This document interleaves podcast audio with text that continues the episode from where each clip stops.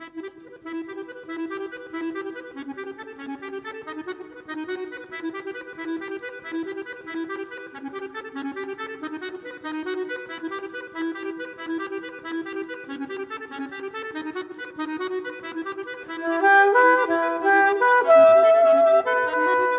Bienvenue dans les rendez-vous de l'Académie sur Radio, une émission réalisée en partenariat avec l'Académie royale de Belgique qui propose tout au long de l'année des cours et des conférences d'excellence à Bruxelles et en Belgique.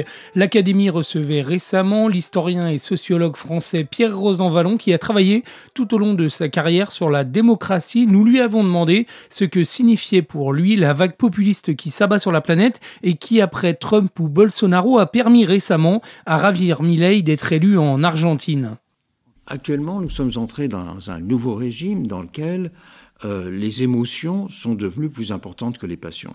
Et ça, c'est un mouvement global de basculement de la modernité. Parce que la modernité, à partir du XVIIIe siècle, c'est une remarque fameuse qui a été euh, formulée par Montesquieu, mais c'est aussi celle qu'a formulée euh, Adam Smith, c'est de dire que la modernité va passer justement d'un régime euh, incontrôlable euh, des, passions et de la violence à une forme raisonnable d'organisation sociale, puisque on peut toujours discuter des intérêts, alors que les passions, elles conduisent à des types d'affrontements euh, qui menacent toujours de porter aux, extrêmes. Alors pourquoi en est-on passé des intérêts aux passions? On est passé des intérêts aux passions, en grande part parce que euh, le ressenti par chacun de sa situation est aussi important que euh, sa condition euh, objective. Je dirais la sociologie traditionnelle, quand elle analyse des classes et des groupes sociaux, elle va mesurer des revenus, elle va mesurer des patrimoines, elle va mesurer des niveaux d'éducation, mais elle ne mesure pas des attentes déçues. Elle ne mesure pas des déceptions. Et elle ne mesure pas non plus ces relations qui sont des relations justement de, domination, de dépendance. Elle ne mesure pas en un mot tous ces sentiments qui jouent maintenant une place prépondérante dans la politique, à savoir les questions du mépris, de l'humiliation, du ressentiment. Et beaucoup de personnes votent plus avec le sentiment qu'elles veulent euh, prouver, qu'elles entendent résister à, cette, euh, à ces formes d'humiliation et de mépris, beaucoup plus, ou en tout cas euh, coiffant les réalités socio-économiques qui sont les leurs.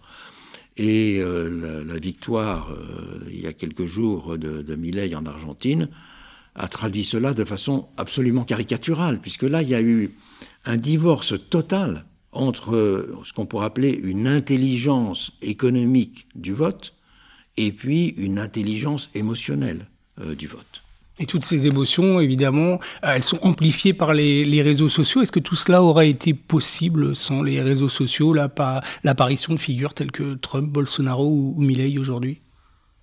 Oui et non. Euh, non, parce que il y a dans l'histoire bien d'autres figures du, du, populisme. Euh, qui, avec les moyens de l'époque, à savoir euh, euh, de, l'affichage dans les rues, des publications imprimées, produisaient déjà des, effets. Et dans l'histoire française, il y a eu beaucoup d'exemples de ces figures, de ces figures populistes. Mais effectivement, ce qu'apportent de nouveau les réseaux sociaux, c'est qu'ils sont en quelque sorte une expression instantanée de l'opinion publique. Avant les réseaux sociaux, l'opinion publique, elle existait, bien sûr, mais cette opinion publique, elle était toujours canalisée, elle était toujours exprimée de diverses façons, exprimée par un sondage, exprimée par un mouvement politique, par une association, un syndicat, et donc euh, l'opinion publique, elle était médiatisée et canalisée. Alors qu'aujourd'hui, cette opinion publique euh, directe, elle n'est plus canalisée il n'est plus canalisé, il n'y a pas des, autorités euh, qui la régulent, il n'y a euh, que, en quelque sorte, je dirais, des, bruits qui résonnent et des, circulations qui s'amplifient. Et donc, c'est ça qui est, qui est nouveau, c'est pas le fait de l'opinion, c'est la nature de cette opinion, ses conditions et cette sa rapidité de circulation qui compte. Alors bien sûr, ça pose une question essentielle. Est-ce qu'une société peut vivre sans forme d'autorité? Des autorités au sens fort du terme. Une autorité, c'est ce qui permet à chacun, individuellement, de se retrouver dans une dimension collective. Et, c'est ce à quoi euh, servaient des partis, des syndicats, des associations, euh, même des publications, même des, personnalités morales. Euh, aujourd'hui, Internet, dans son, dans son premier âge, en tout cas l'âge actuel, n'a pas trouvé ces formes de régulation qui sont celles d'autorité, où les autorités, quand ils ont le nom d'influenceurs, quand ils ont le nom d'excitateurs, euh, ne sont pas des, autorités qui permettent à chacun de se construire dans le collectif, mais au contraire des autorités qui permettent à chacun de, se réfugier dans sa niche, de se séparer euh, du reste de la société. Alors ça, effectivement, c'est un problème considérable. Alors on est à peu près épargné hein, par l'apparition, en tout cas pour l'instant, par l'apparition de, figures de ce type en, Europe occidentale, mais vous proposez euh, cependant d'essayer de, trouver des, solutions, de se prémunir euh, face à de tels euh, périls. Vous proposez de revitaliser la, démocratie en passant d'une démocratie intermittente à une démocratie plus permanente. Oui, mais qu'est-ce que... Oui, parce que la si la démocratie, c'est tous les 4 ans, ou les 5 ans, ou les 3 ans, jeter son bulletin de vote dans l'urne, c'est effectivement un, moment, euh, un cérémonial central que celui de l'élection, mais euh, le citoyen n'est souverain qu'un jour. Hein. c'est déjà euh, Jean-Jacques Rousseau qui le disait il y a deux siècles et demi. Donc comment faire en sorte que le citoyen soit impliqué davantage? Ben, Ça pose la question de la nature de la démocratie, parce que si le citoyen n'est impliqué qu'à travers la procédure électorale, est-ce que ça veut dire qu'il faut voter en permanence? Alors c'était le cas au début de l'histoire des démocraties en, Europe et en Amérique. On a pensé qu'il fallait des mandats très courts. Et donc, euh, euh, les premières assemblées révolutionnaires françaises, en 1791, les mandats parlementaires sont de un an.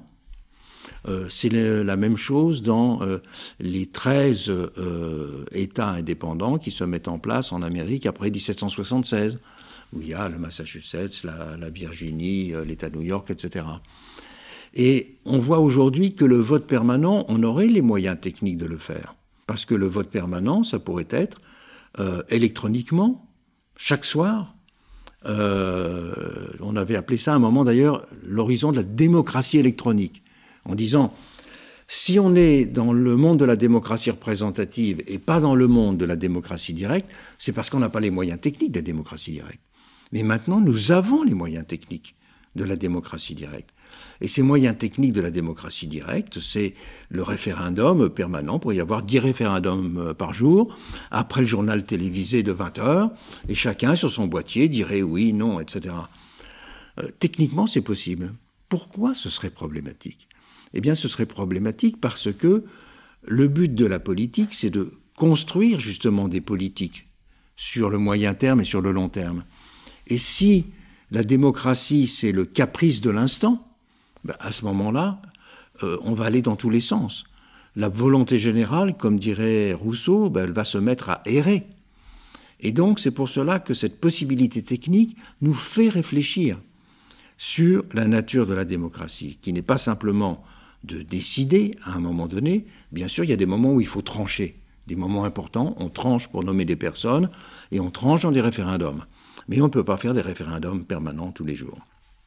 Cela veut dire qu'il ne faut pas simplement s'intéresser à la démocratie comme une procédure de, validation d'un pouvoir, de légitimation, mais qu'il faut s'intéresser à tout ce que j'appellerais les fonctionnalités de la démocratie. Les fonctionnalités de la démocratie, c'est euh, bien sûr de nommer et de sélectionner des personnes pour être un parlement ou euh, un gouvernement c'est de décider un certain nombre de choses. Mais les fonctions de la démocratie, c'est aussi de délibérer, de préparer les décisions, de les discuter. C'est aussi d'enquêter, de, surveiller, de euh, censurer et de représenter. Mais représenter, ça n'est pas simplement élire un représentant.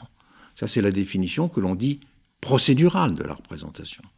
Représenter, c'est aussi ce que l'on appelle, euh, dans une dimension substantielle, rendre présent, les, rendre présentes les réalités, les mettre sur la table.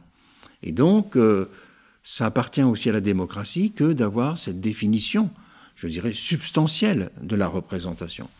Et il me semble qu'aujourd'hui, on a trop uniquement réfléchi aux conditions dans lesquelles on pouvait améliorer la démocratie électorale et pas assez aux conditions dans lesquelles on pouvait développer toutes ces fonctionnalités démocratiques. Et c'est l'extension et le développement de ces fonctionnalités qui donnera davantage la parole aux citoyens. Ce n'est pas simplement la parole électorale, mais ce sera cette parole de disséminée en quelque sorte, ce que j'appellerais une démocratie euh, généralisée. Il faut aussi euh, l'alléger, alléger cette démocratie, alléger les, institutions dont vous nous dites qu'elles ont, euh, elles ont de, trop nombreuses lourdeurs. Hein.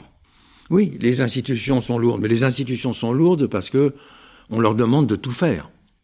On leur demande de tout faire et on fait reposer le poids de la gestion, par exemple, du service public sur la plupart d'entre elles. Le service public aussi, il n'existe pas simplement à travers les administrations. Le service public, il doit aussi être intériorisé. Et, c'est le cas d'ailleurs en partie, hein, par tout un univers euh, bah, de l'économie sociale, du monde associatif. Eh bien, merci euh, d'avoir écouté les rendez-vous de l'Académie sur Radio, une émission donc réalisée en partenariat avec l'Académie royale de Belgique qui propose tout au long de l'année des cours et des conférences d'excellence à Bruxelles et en Belgique. À très bientôt.